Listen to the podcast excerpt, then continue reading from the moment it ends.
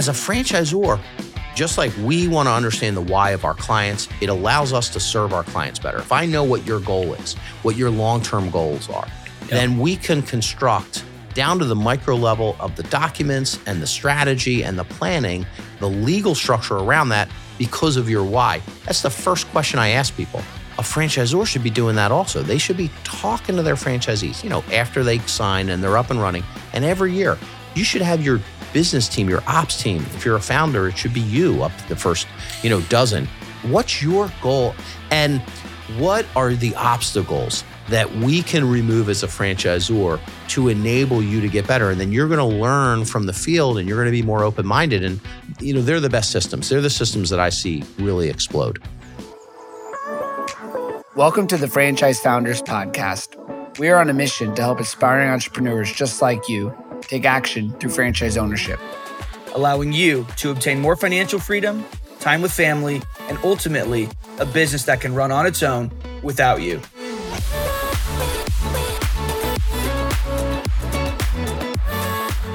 Welcome to another episode of the Franchise Founders Podcast. Thank you so much for tuning in. Today's a special episode because I've got a guest and longtime friend, Tom Spadea, on the show live and in person in the studio. How There are you, go. Tom? I'm excellent. I'm excellent. Thanks for having me. Yeah, this was Cool, nice setup you got here. yeah, worked out. We can do a podcast and get a day in the city. I love the, you know, it's not the Dan driving down the road on LinkedIn with the with the phone going, but I've but this is graduated. nice. Still do that too. Tom, Tom and I go back to, all the way to 2000. For me, 2014. Your time in franchising has been since probably a long time, right? When we still use the abacus. I um so yeah, I've been in franchising for 20 years now, actually. I started as a franchise consultant, broker, and business broker. That was uh that was prior. That was my first entrance into that. I had my real it was before I was a lawyer. So I actually um I sold franchises, then I joined a brand as um I was with Rita's Italian Ice, Rita's Water Ice. They had just been acquired by private equity in 2005. And so they um they brought me on to sell franchises. I, I, you know, moved up the ranks. I spent a couple years there. I was the head of franchising. I was the head of real estate and development, and I went to law school at night. So I, um, I was selling franchises during the day, and I was going to law school at night when I was in my late thirties, and um, and it's great. So I, you know, I joined the IFA. I got my CFE. Um, finished up law school. Did a couple other sort of tours of duty in franchise sales with a couple other big brands, and then started the firm with my uh, my best friend from high school, Josh Lignana. And Josh and I started, um, well, I got out in 2010. He did 2011. We, um, we started the firm 2012, so 10 years ago. Uh, no, 11 years ago. Now we're on to our 11th year. In the beginning, mostly represented franchisees. We did lease review. Well, you know, we were a startup business, so I we mostly did anybody who would write us a check and came in the door is uh, is how it really started. And um, you know, with all my friends in franchising, with my franchise sales and development background, we helped, you know, people navigate the FDD, really get in. So, you know, our kind of base perspective is from what do franchise buyers look for? What are they thinking about as a first time business owner? So, setting up their entities, doing the FDD review, doing the lease. And over time, we started, you know, picking up franchisor clients. And now, actually, last year, we've made a 100% pivot to just representing franchisors um, in mostly the regulatory work, you know, writing the FDDs, the state register, all the blocking and tackling boring stuff that you don't think about until there's a problem, or you don't think about until you're thinking about a big exit, which is really kind of our mission is to help people towards that. Yeah, and it makes complete sense to me. And it's always stood out to me in all the years of knowing you that you have that background in franchise development, um, and then you can apply that to your to your legal side of your your business. Um, so you got into franchising, and I think it was just to get back in this story a little bit. It's Yeah. exciting. Um, Rita's right, Rita's. I was. I was with Rita's. You know, I'm a Philly guy. I'm wearing my my green and morning of the uh, Super Bowl loss Yeah. here, and um, and so it's a great brand. You know, Philly base was around for 20 years. They got up to 300 units without ever using consultants, without ever advertising for franchises. Little sign in the window: franchises now. Takes 20 years to get to 300. Um, so yeah, so I joined them right after they had private equity had bought them, and obviously put them on kind of a growth path. Gotcha. and then and then law school, and then and I went to law concurrent. So I went to law school at night. yeah. So right. I would, you know, those of you who know Philly, I would leave, you know, Bensalem, which is right north of the city, and I'd, you know, get there at five thirty in the morning, six o'clock in the morning. I'd leave at five thirty to get the class at six o'clock, class till ten, and uh, you know, God bless my wife. My wife. Monica is the one who, who her name should actually be on the diploma because that was a lot of patience that we went through. You know, Sunday night, said, you know, I had at the time my kids were four and one, so I'm saying, you know, good night to the kids Sunday night, and you know, I'll see you Friday. yeah. So it was a long haul, but Yeah. that was it was tough for the first two years. Then Yeah. you kind of could get into the schedule, but I loved it. I actually really, I'm kind of like a nerd at heart. Yeah. I really enjoyed law school. I think because I did it late in life, I like to get into the details. I mean, it's fascinating from kind of a history buff, and so I I kind of think about how you know at the end of the day.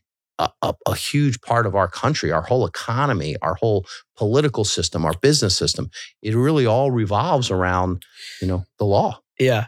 It's funny just on a sidebar because um, Coral and I have lived together now for almost two years. And I, it was an adjustment because she had said, I, I didn't really fully understand how obsessed with franchising you were until we lived together. And she sees me on a Saturday morning reading like, literally reading like an FDD or like just watching on YouTube on the couch. Like, Yeah, franchise great. nerds. Granted, we live, you know, someday I'll ha- we live in, in in a one bedroom in New York City, so maybe someday we'll get me a man cave where I can do that. But you, you were living and breathing franchising, selling franchises, and going to law school. Well, going to law school, but then becoming a franchise. attorney. Look, I, I love franchising, right? I always say I go, I'm not super broad with a lot of my knowledge base, but I go real deep and it's real narrow. And I just, I love entrepreneurs, right? We're the founders law firm. That's how I always like to say that. Like when people, uh, you know, we, we, we, you know, the big private equity firms, the big public companies, and that, that's not who we represent, and not nothing wrong with that. It's just a different mindset. Yeah. is where I feel I, you know, my grandfather started a small company after World War II. He had a seventh grade education. He was a Marine in World War II. Got the GI Bill. Couldn't really get a formal education, but he used that to get an engineering degree. He became a machinist. Um, really was an engineer without a without a title. Well, I mean, without a degree, but had all the classes. And so he started a machine shop, and my dad joined that company. I did. So I'm really like a third generation entrepreneur. I grew up in a house talking about making payroll and getting through this and dealing with an employees and dealing with all of the stress that comes Yeah. along with a small business. So, you know, yes, I understand the formality of it. Yes, I understand, you know, how these the, the nerd part of me can get into these documents and get down to the crossing the T's and dotting the I's. But the part that I think is sort of in my DNA is why I bond with founders. I'm a founder. I founded my law firm. You know, we're pretty proud of the journey that we have um, and the success that we've had and the awards that we have had um, as a franchise law firm. So, uh, so I think I've really found. I finally, right at 50 years old, I know what I want to do with my life, and uh, and I have found. Um, I've really found my niche, and I love it. I love it. I get to deal with founders, as you are, and entrepreneurs every day. Yeah, I've always appreciated your understanding of business because of running your own firm. And I think you were the you were actually the person that first recommended to me to read the E Myth years and years ago. And I, I remember going home and reading it and saying, "Wow, that's that book changed my life." It is anyone who's watching this who has not read the E Myth and is in small business. It is a must read. Must read for read sure. at least twice. Um, and the basics of it, for those who who will now be reading it soon, uh, is the key to scaling a business. And franchising is like the ultimate embodiment of that mindset. You know, how do you build a team? You know, I, I take it to heart, even the way our structure and our firm with our flat fees and our team approach with client relations. You know, what are you doing Yeah. in your business that you can delegate and Right, not just be the technician, not just be the person in there. Um, yeah, no, that's the key. So thank you for that. Very cool. Well, yeah, it was. It was. I think during the day, we you told me about. It was at the Murphy conference. So this is in you know early a while ago. Is that in Reno? Was in Reno. We had that steak. No, I was about to tell you because I was also not accustomed to these types of steak dinners yet. I was you know, pr- just out of like college, you know, I was used to eating pizza. So my first steak dinner, uh, business dinner, was with you, and I ordered the blue uh, steak, and I liked it because I like rare, but I don't think I knew what I was doing. I remember that. That was very fun. We went bowling afterwards, I think. I, That's I can't ago. remember who else was at that dinner? It wasn't just you and I. There was other. I forget. Yeah. Not But sure. we, it was a good steak dinner. So, all right. So, and I know from my experience, like when I was running my previous company, we would send a lot of candidates um, that were looking for a legal. Uh, of course, we send them to many different firms, you know, because it wasn't our place to decide for them. But we would send them to your firm at that time when you were working with franchisees, because I always found that you understood how to make things simple, how to make things simple for people to understand. So I know now you don't work with franchisees really at all, or or, or sparingly. No, we don't because, but we take that same philosophy, right? Yeah. So we, I look at franchising not as necessarily a game of one side against the other. I look at franchising as two parties coming together, you know, who both have a need. From a business standpoint, representing just franchisees, taking the E Myth to heart, it's it's hard for us because the reality is if you're a franchisee and you buy just a service business or a food franchise or a gym, you're going to use your attorney to, you know, do your entity, look at your franchise agreement, your lease, maybe some ancillary work. But the reality is if you're a micro entrepreneur that's a franchisee and you're calling your lawyer every month, that's a problem. So the franchisor side of things, however, mm-hmm.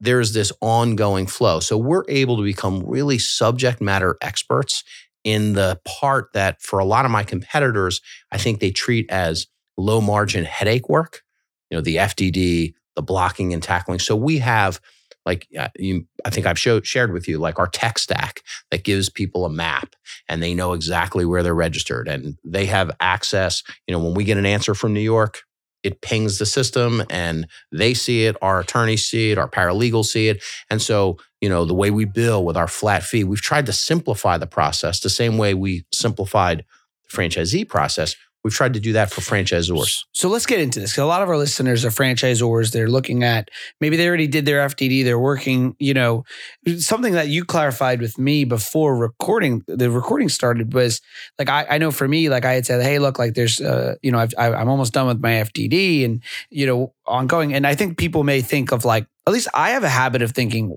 my attorney is my attorney for everything, and I'm realizing that it's actually not the case. You should be delegating different areas to the you know specialist in in, in an area. Obviously, my attorney is a franchise attorney, but you had sp- said that like, look for the ongoing work.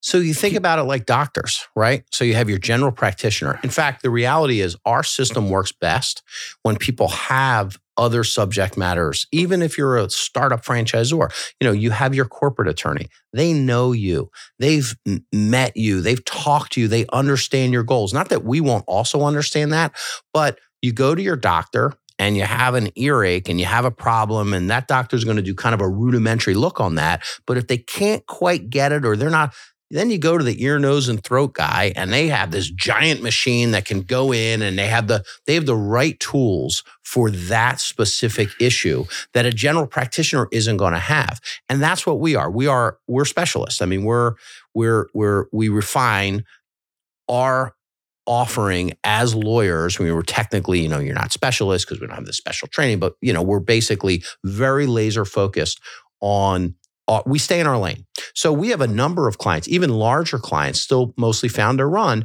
but larger clients that have general counsel. And we're a force multiplier to their own lawyers. So that, you know, if you have a litigation specialist or a trademark specialist or a corporate lawyer, it's not efficient to spend five, six hundred bucks an hour, eight hundred bucks an hour, nine hundred bucks an hour for them to be responding to a Minnesota comment letter.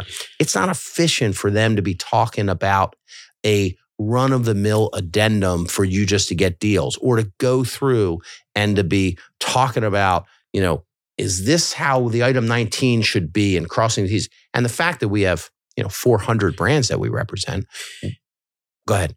No, it's it's interesting because I, I just think for my own personal, like I, I was just saying pre-recording at the time of this recording on Friday night, I finished the acquisition documents and signed, you know, uh, moving Congrats. forward. Thank you with the with the founder of the business that we we got involved with. That um, we have an amazing relationship, and but that deal took 120 days, and the documents were very complex, and there was a need for very specialized, uh, you know, uh, expertise.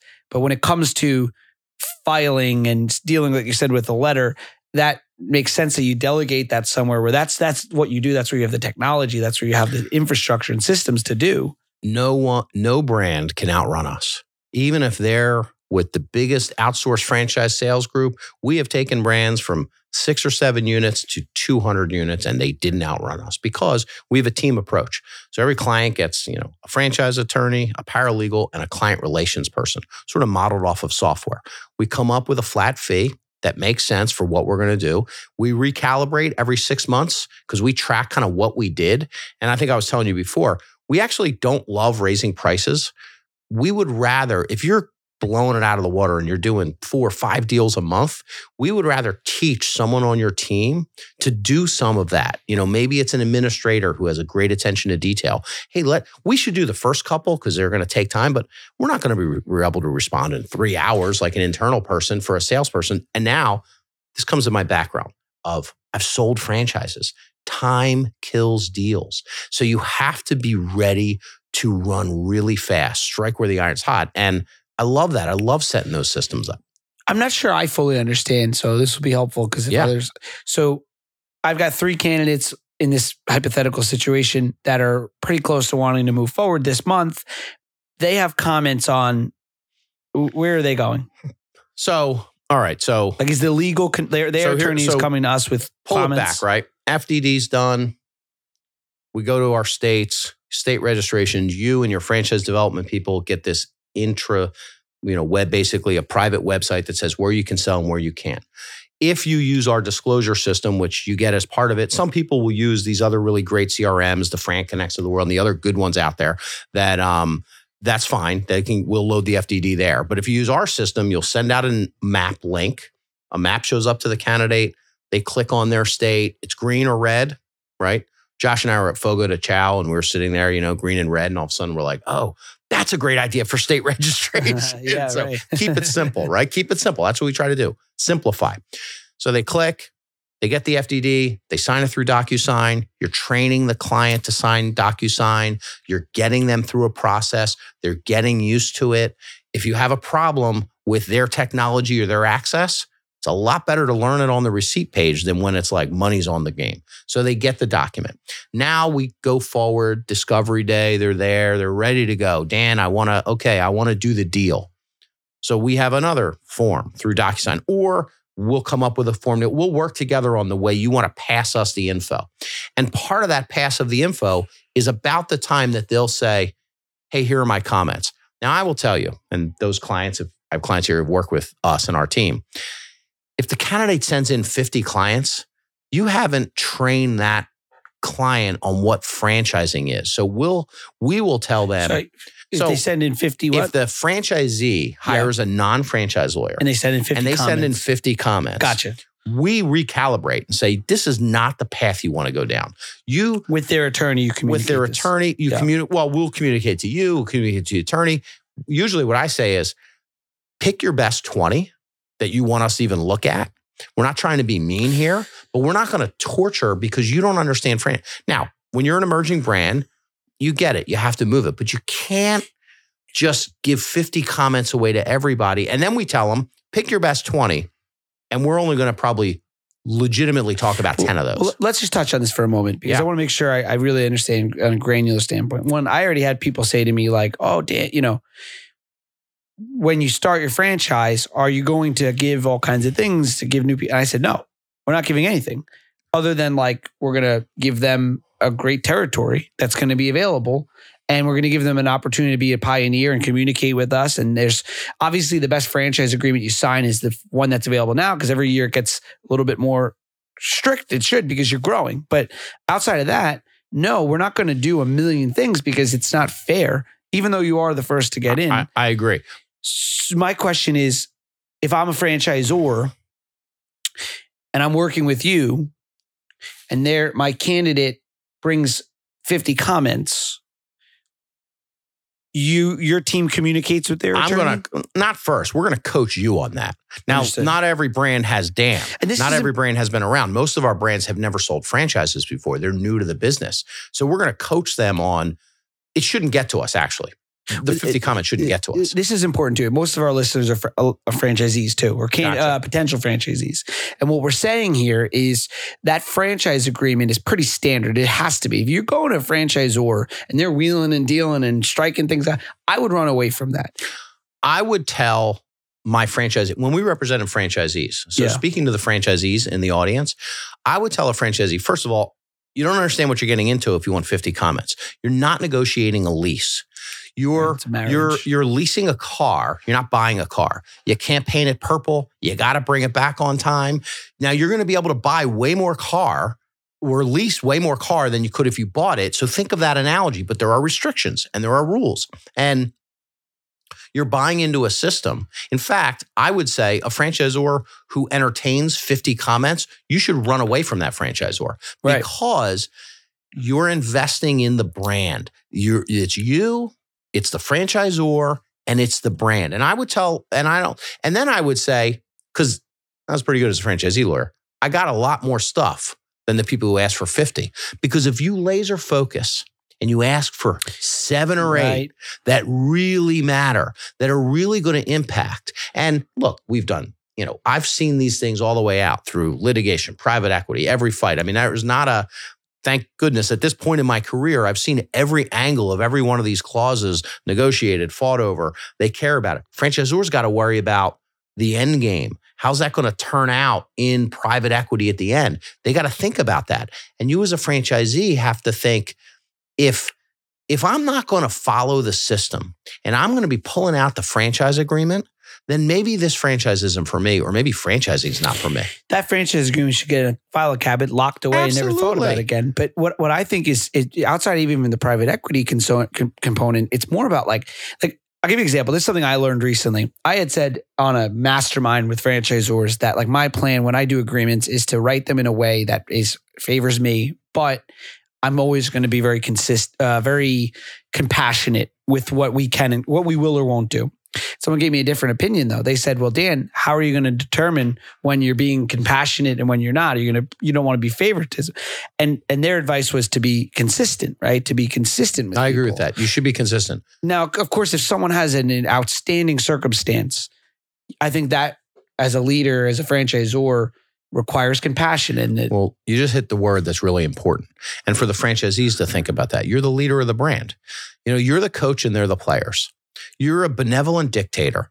And so you have to, it's a lot easier for a franchisee to leave the system, but it's really hard for you as a franchisee right. I mean, as a franchisor, to get the franchisees out of the system. So they have to, right? Empathy, sales, empathy, that, being a lawyer, being a dad, being, a, you have to understand the other side of things. So the franchisees going into it should understand that, well, there's some needs on the other side here because a healthy system builds their investment. A healthy system grows their investment. So, um, so you hit the nail on the head and you should, and you should talk about that to the franchisees as franchisors and franchisees should understand that this is your leader, this is your coach. A strong leader is going to make a stronger system and it's better for your investment. So if the franchisor is so desperate to make a sale than to sell a franchise, you should be like, "Eh, that's a warning sign. That's a warning sign to me. Yeah, we'll we'll move on to the next topic. But I just remember a time I had a candidate work with a non-franchise attorney. They carved out at 50 comments, and then at the end, when it finally got to the territory, which I felt like could have been negotiated, the the the brand, the system was so worn out. They're like, no, and I feel like none of those comments really even ended up getting agreed to. Like you said, they would have been better off leading with the territory. And then sometimes what happens is the franchisee has to make this like Sophie's choice between listening to their lawyer, which you should, by the way, right? And I know this sounds as a lawyer, but you should listen to your lawyer for sure. And then they have to make this bad choice where sometimes what happens is they're like, all right, I'm just going to sign it as is, fine.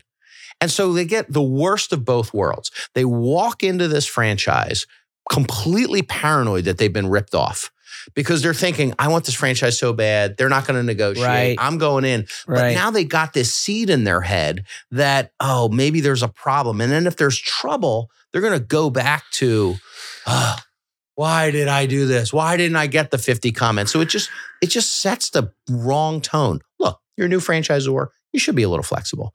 I mean, they're, they're taking a chance on you. they're coming in.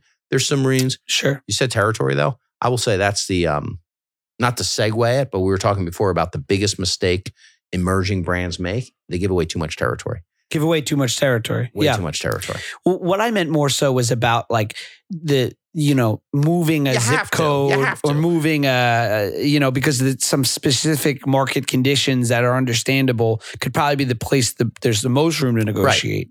But it's it's the other thing I like to tell them, and this is this might sound funny, um, but you're not selling to yourself as a franchisor because franchisees have a different goal and they have a different risk profile. You know, they want stability.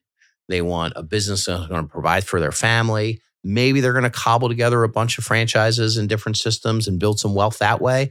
But they're not, franchisees aren't looking for, they shouldn't be. They're not looking for generational wealth. They're not looking for the huge hit. Look, 80, I don't know what it is, 80, 90% of franchisees, I think, are successful. And 20 to 30% of franchisors really get any kind of scale. So there's a different risk profile. So franchisors have to also understand that when they're crafting their documents, when they're thinking about negotiating, they can be a little tougher because, as counter as intuitive as it sounds, most franchisors probably wouldn't sign a franchise agreement. And that's okay. That doesn't make them wrong. It just means they're they're playing different roles in this ecosystem. And look, we all play a role. I play a role. You play a role. It's a new franchisor. And so I think to understand your role, to understand kind of your why, what's the big game, and that's really always been our approach is, Yeah. you know, what's the why? What where are you going with this? Why are you doing it?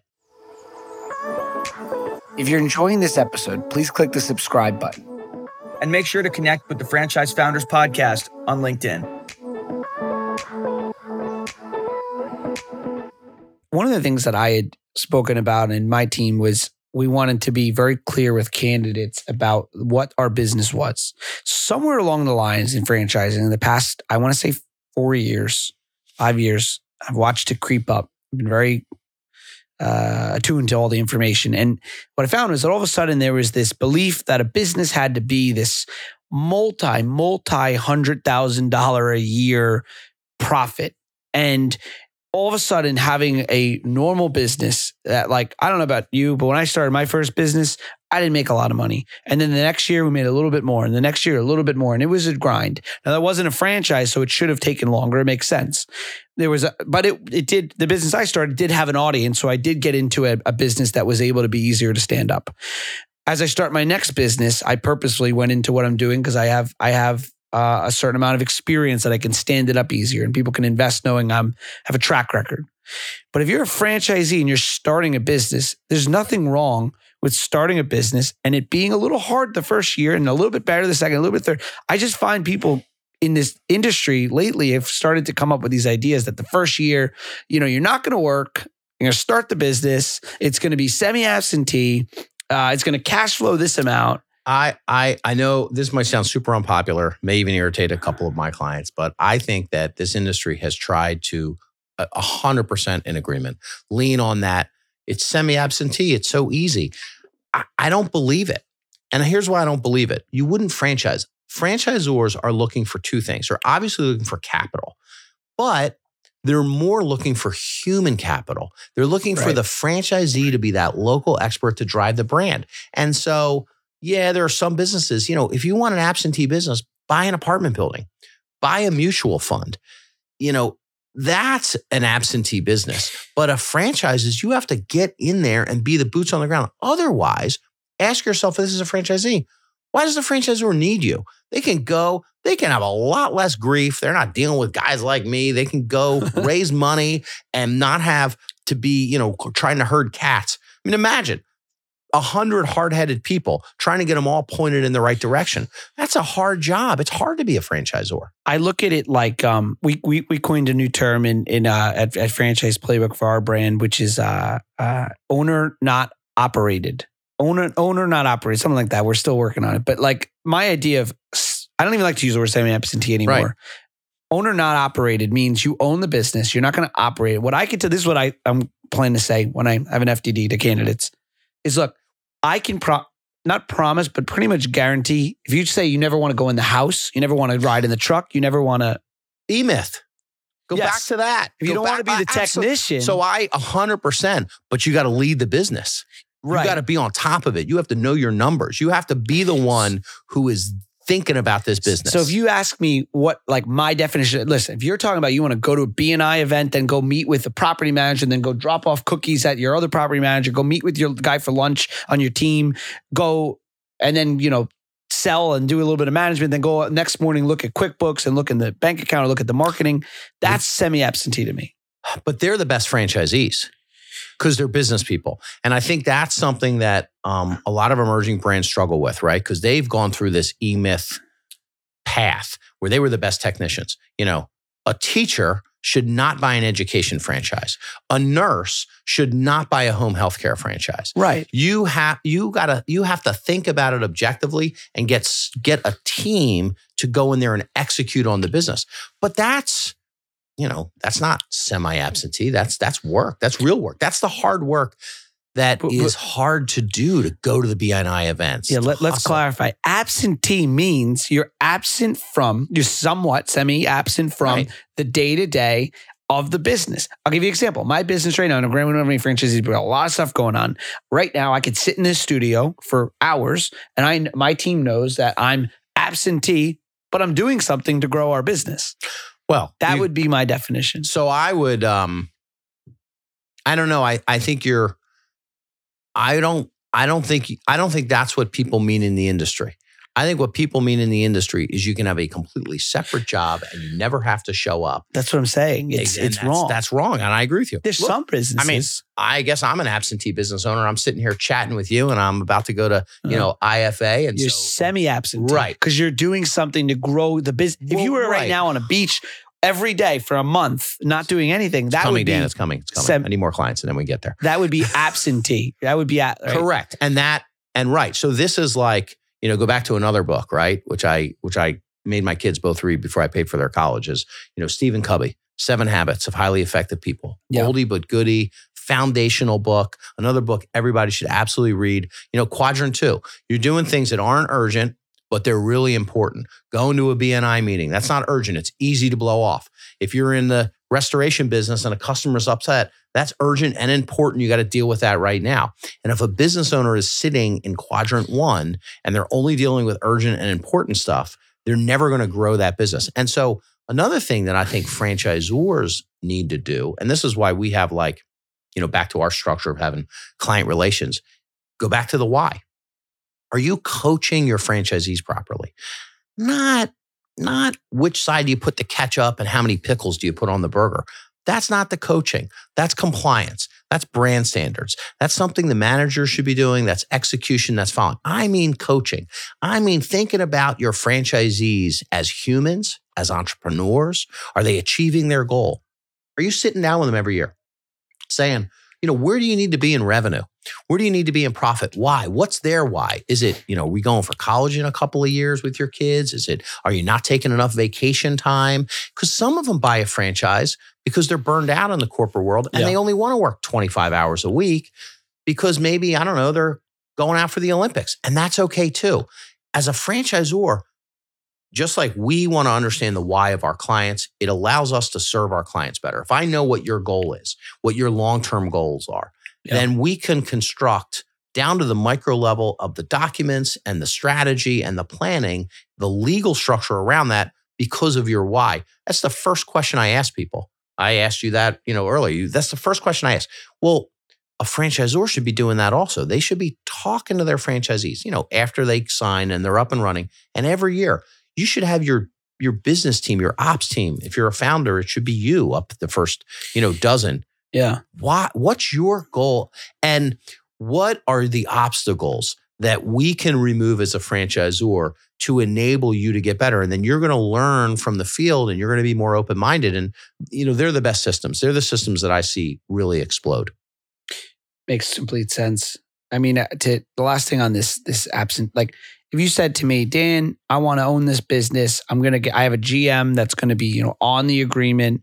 I'm gonna put a little cash in, even if it's five grand. If they don't have a lot of money, they put five grand. Something that's going to hurt. That if they leave and they're on the agreement, I'm going to keep my job. And every morning I'm going to do this, and every afternoon I'm going to do this, and my GM's going to do that. And that's one thing. But to tell me you're going to just like run the business while you keep a job that has no GM, that's not no skin in the game. I don't know. I don't know. And again, Now, there's not everyone. just- sell more franchises that way because um, it's easier for people not to take the full leap and to put a toe in the water. So it's okay for a franchisor to do that, but they have to not kid themselves. They're taking a bigger risk. If they have someone as as maybe sharp elbowed and mean as it sounds, if you have someone who took an SBA loan and they quit their job or they got laid off and this is their business and they have an SBA loan that their house is at risk, you know, that's a motivating factor. Not that you want to get down to that, but now you have someone whose whole life they have to be successful. And, you know, that's that's what originally drove That's what I believe happened, especially in the past few years about this topic, because I think it's a real thing. Because what you just said is so true. COVID hits, right? Employers send their people home. They're in panic. They're at war. I remember I I was at war, just like you were. I was just keeping the lights on, right? But people are at home. I can't even think about if they're being productive or not, other than they're they doing the bare minimum. I'm in array, disarray, right? Then I get a PPP loan. PPP loan is is provided to me to keep my team afloat. Now, granted, it's a good amount of money. It's covering the payroll. The stipulation is that I don't let them go, right? Which I don't want to, but of course, I also know that if I let them go, I would lose the forgiveness of the loan. And I'm saying me, uh, like a lot of businesses. Yeah. So I don't let anyone go. I, a person over there I notice is kind of not really doing anything, but like it is what it is. I can't let them go because of the PPP money. You get out of COVID, you start to you start to rebuild. Now my business is stronger because I've learned a lot through it, and I'm starting to get more efficient. I'm learning more and more areas that I can improve. But here's the thing: during COVID, the guy that was sitting on the payroll that's not getting let go says, "Wow, I'm at home and I got plenty of time. I can run a business." And then franchise development person's like, "Yeah, run this thing, Sammy. I swear, keep your job." I'm gonna tell you something right now. Do you really think like if I found out right now, my the team the people that I pay a salary to, they could do something whatever they want later. It's it's fine. Like, but there was no communication. Oh well, yeah. During the day, I I actually run another business. I I paid a life my life savings into it, and I'm doing this other business. When COVID starts to come back, the employers start to say, "Come back to work." Well, no, I can't. Well, because that's they have that they have that business. Well, hopefully the business is producing enough for them to that they don't have to come back to work. But I agree. Right. But I mean, now I- that COVID shell is gone, I don't think it's so easy to take a business and have a job at the same time. I just Look. think it's very hard. I agree. I, I think running a business is really hard. And so I agree. It's harder. So I, look, our attitude always is we're our job is to point out risks, point out pitfalls. So I would say to that, it's not that it's wrong or right, but it's wrong to not understand it's different. It's wrong to not understand that there's unique risk. It's just like selling a lot of franchises, right? you. So you're totally right. Yeah. Neither are wrong or right. It's just you have, as a franchisor, if you're going to do that, well, then you have to recognize that you are giving up something. You're giving up that day to day control. You're giving up the engagement, the 100% engagement of the franchisee. You know, you're, you're the franchisee's side hustle as opposed to the franchisee's bread and butter. And so you just have to recognize that and build your training programs around that, build your team around that. So there's a lot of companies that are able to do that, but they can't lie about it. And yeah, I mean, that's look, franchise development is a sweet spot. That's my personal opinion, right? I guess this would be my non legal opinion of being in this business for a couple of decades, which eh, that's hard to say out loud. Um, is if you don't sell enough franchises, you're dead.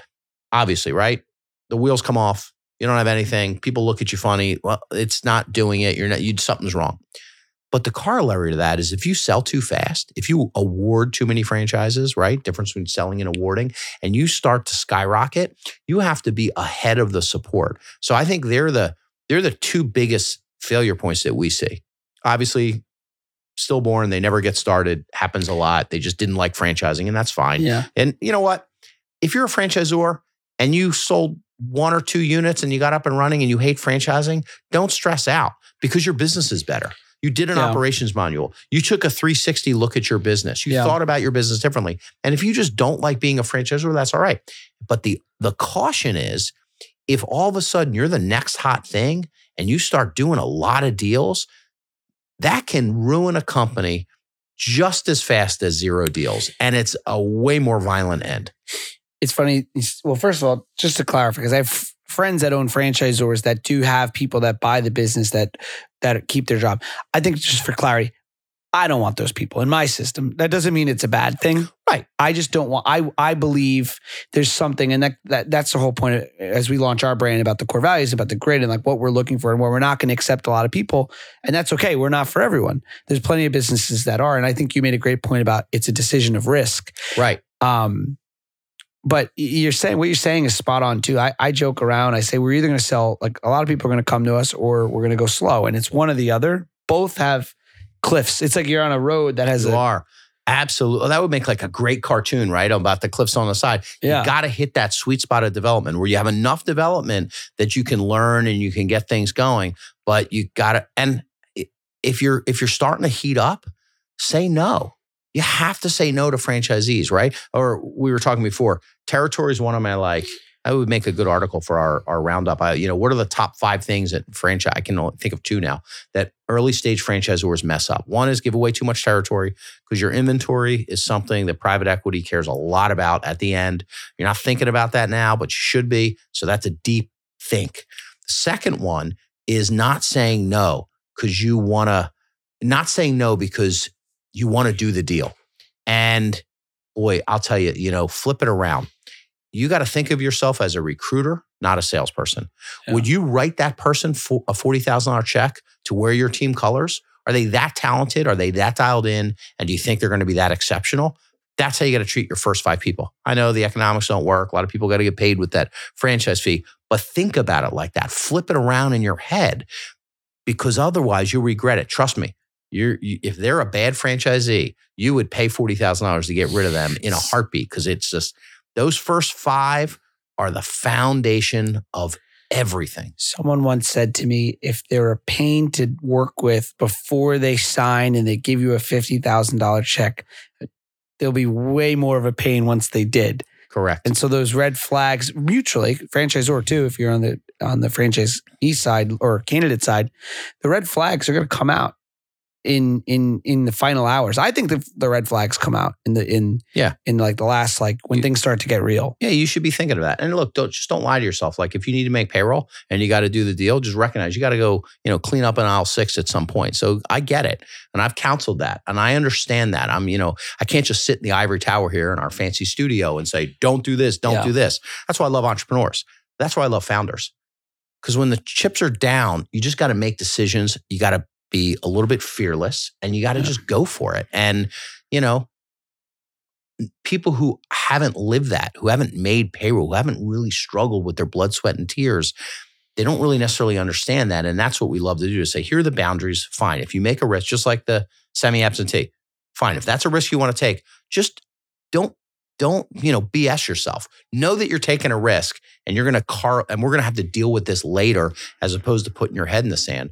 And um, you know, you got to grow, or or you're not going to make it. Yeah. Well, gotta give a shout out to this the SL roundup here. You like that? Pretty So cool. That is our quarterly sort of uh, newsletter of things. So we do, you know, part of our flat fee structure with our franchisors is we do a ton of education, right? Yeah. We put out, I do a lot of webinars and a lot of them are internal. We've started posting them. We write a lot of articles, you know, the main article, this one, go big or go home. I think a lot of franchisors, early stage, that'll be number three now.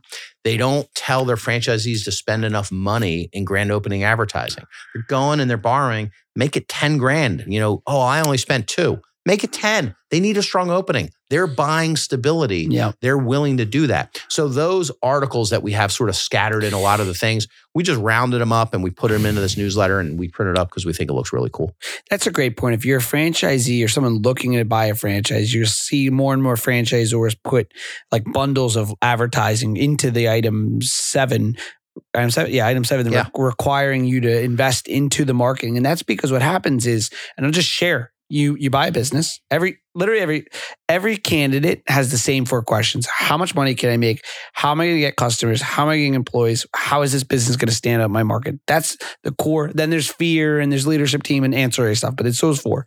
And then when people buy a business, I don't care what business it is, every first time business owner has the same challenges. And one of them is, well, I don't want to spend money on advertising. I don't want to, I'm going to go figure I'm going to figure out how to do this was funny, Tom, when I did lead gen, my last company, every single like 99.999% of consultants would sign up, they'd come to career transition leads, they'd say I'm going to do these leads. And then I'm going to go out, I'm going to figure out how to do lead gen for myself better than you guys can. Right. right. And I would joke around and say, I wish you the best. Please call me if you do. I'd love to work with you on that. But I just want to point out there's an entire industry dedicated to this. Right. There's me and my team working countless hours to figure this out. It took us years to figure it out. And if you feel like you can do that on your own because with no background in it, then let me know because I want to work for you and I'll leave career transition. And like the point I'm making is that it's a natural indication when you buy a business for some reason you want to try to get leads your own way. Correct. And so franchisors has to realize that they have to help stop that, not stop that from happening, but help people and succeed. they have to coach them. They have to coach them from the outset in the sales process that this is what's expected. And they're going to borrow that money. If someone's not buying the franchise because it's 155,000 in item 7 at the top end instead of 147,000, then you have the wrong candidate. Right. So I don't buy that. It's an old school mindset. Keep the numbers down. Know who's going to buy this. No way. Go big or go home put the money in there. And if that scares away the people that are unwilling to spend, because you are going to be judged as a franchisor on how fast you ramp up. You need to think about that. You need to plan about that. You need to whiteboard that. You need to SWOT analysis that. How fast can you get your franchisees up to break even? That is something that is critical because that's what they're buying. Forget about what you did as a franchisor. That you're describing a franchisor in that ex- explanation. Oh well, just because for, that's their mindset how they want to do everything themselves, DIY. Trust me, we have a lot. And if there's any franchisor that also wrote their own FDD or didn't use a lawyer, we don't judge. We're in no judgment zone. You come, we'll fix it. Because that's we see it all the time. They're just like, ah, I'll write it myself. It's a template, mm. isn't it? Yeah, I mean, for, cl- for clarity, like it's it's interesting because like as I got into the franchisor side of the business, people say like, you know what you're getting into, and I, and I would say like, look, it's not the same thing, but my experience was people would pay money to join to be a broker consultant, and I agree. I loved I loved that business. They would join, and then they would come to purchase leads, and then I ended up really being a big part of their ongoing support, right? Right. Because who, who are you spending money with? You're, you're buying a franchise consultant that buys leads. They're buying them for me at a good amount of money per month of money spent. So I was supporting them because I knew that if, hey, look, if you don't succeed, I don't succeed, you're not going to want to continue to purchase these leads. And so I've already kind of been in the shoes of a franchisor because not to the same degree, it wasn't a $150,000 investment. Let me ask you a question. You saw a lot of people going through in your past life as new consultants were the ones who spent a lot of money on leads more successful than the ones who tried to do it themselves? One one thousand percent. And I I used to tell people, I know you might think I'm saying this to you to sell you leads. Correct. I don't, I'm not there anymore. And I'm telling anyone that's listening, if they're consultant 100%. and you're with, let's say you're with IFPG, buy the leads, the CTL Correct. leads. That's how you succeed. Spend money. You should have a percentage of your revenue and a percent up front every year that you spend money on. I'm doing it. You're doing it. I'm printing this stuff out. You have to get the word out, especially in this world of like, you know, this is the podcast that of course will have thousands and thousands and thousands of listeners but there's tons of of stuff out there there's just so much you know, you got to get the signal from the noise. We and how do you do have a good amount of listeners. I know you spend money, yeah. but I'm saying, yeah. but there's so much content. There's so money. much content. Yeah. There's so much. This costs you money. This, this costs me free. money. Exactly. So, but you're you're practicing what you preach. So you just have to. It's harder than ever because there's so much content. There's so much things that you have to you have to double down on your marketing efforts. Whether you're a franchisee, a franchisor, yeah. a franchise attorney, a consultant, anybody in just small business spend money. We're off the topic for of legal, but just it, it goes to show like if you know you really know franchising, not just legal, but like you know to answer just a follow up to your question, yes, the consultants that spent money on leads, but then also called right away. So with in the other scenario with the franchisee, if they're buying, let's say a home, like let's say you buy the business I'm going to have, in let's say a home services business, um, they have to like let's say they handle lead generation for you well then either you have to be calling the leads right away or they have to handle that. I think a lot of, at least in home services, that's like almost become the norm, right? To handle the inbound leads through a call center. Yeah, depending on their scale. Some of the newer franchisors, it gets harder to Yeah. kick off with that. Um, but you're right. I mean, speed to calling people back. I mean, it's, you know, time kills deals. Same thing with leads. Um, the world has gotten noisier and faster. Yeah. And so you just have to, it's harder. It's harder now to be successful than when I got in this business. I think Yeah. that franchising, we could do a whole show on that, the professionalization of this. It's harder to be a franchisor. You got to have your A game. You know, people just aren't going to put up with, you know, non-compliance. That's why we've there was not a franchise law firm like us that we've just narrowed down to that compliance piece because it's just inexcusable. You can't paint outside the lines anymore. All this stuff is exposed. We live in a world where these things stick with you forever. So you just you need to button yourself up. You need to be professional. You need to show yourself professional, whether you're a franchisee, a franchisor, you know, or or a supplier. If someone's listening to the show, Tom, what's the best way to get in touch with you know, probably go to our website. Um, you know, I don't know if you're gonna flash it. Is it like right down here there? Or um, you know, send me an email. You're getting high tech. I'm now. on, yeah, exactly. I'm uh I'm on LinkedIn. I, I post a fair amount of all this stuff on LinkedIn, but you know, spadealaw.com, S-P-A-D-E-A L-A-W.com. We have tons of resources. Go there, read stuff, see our videos. You know, we we we believe in education first. And we also like, I'm willing to have a conversation with someone. If you're happy with your lawyer, we can do the little piece of that and that. But also, you know, we can be your backup quarterback. If at some point they're retiring that, you know, we're we're no no problem being the understudy. We'll sit there. I'm very patient. I'm going to be doing this for 20 years, and we have a team behind me that will keep it going. So I'd love to talk to people. I love talking to founders. So give me a call. Awesome. Thanks, man. Thanks for listening to this episode of the Franchise Founders Podcast. If you want our help with anything from buying a franchise to franchising your business to anything in between, shoot us an email at franchisefounders at gmail.com.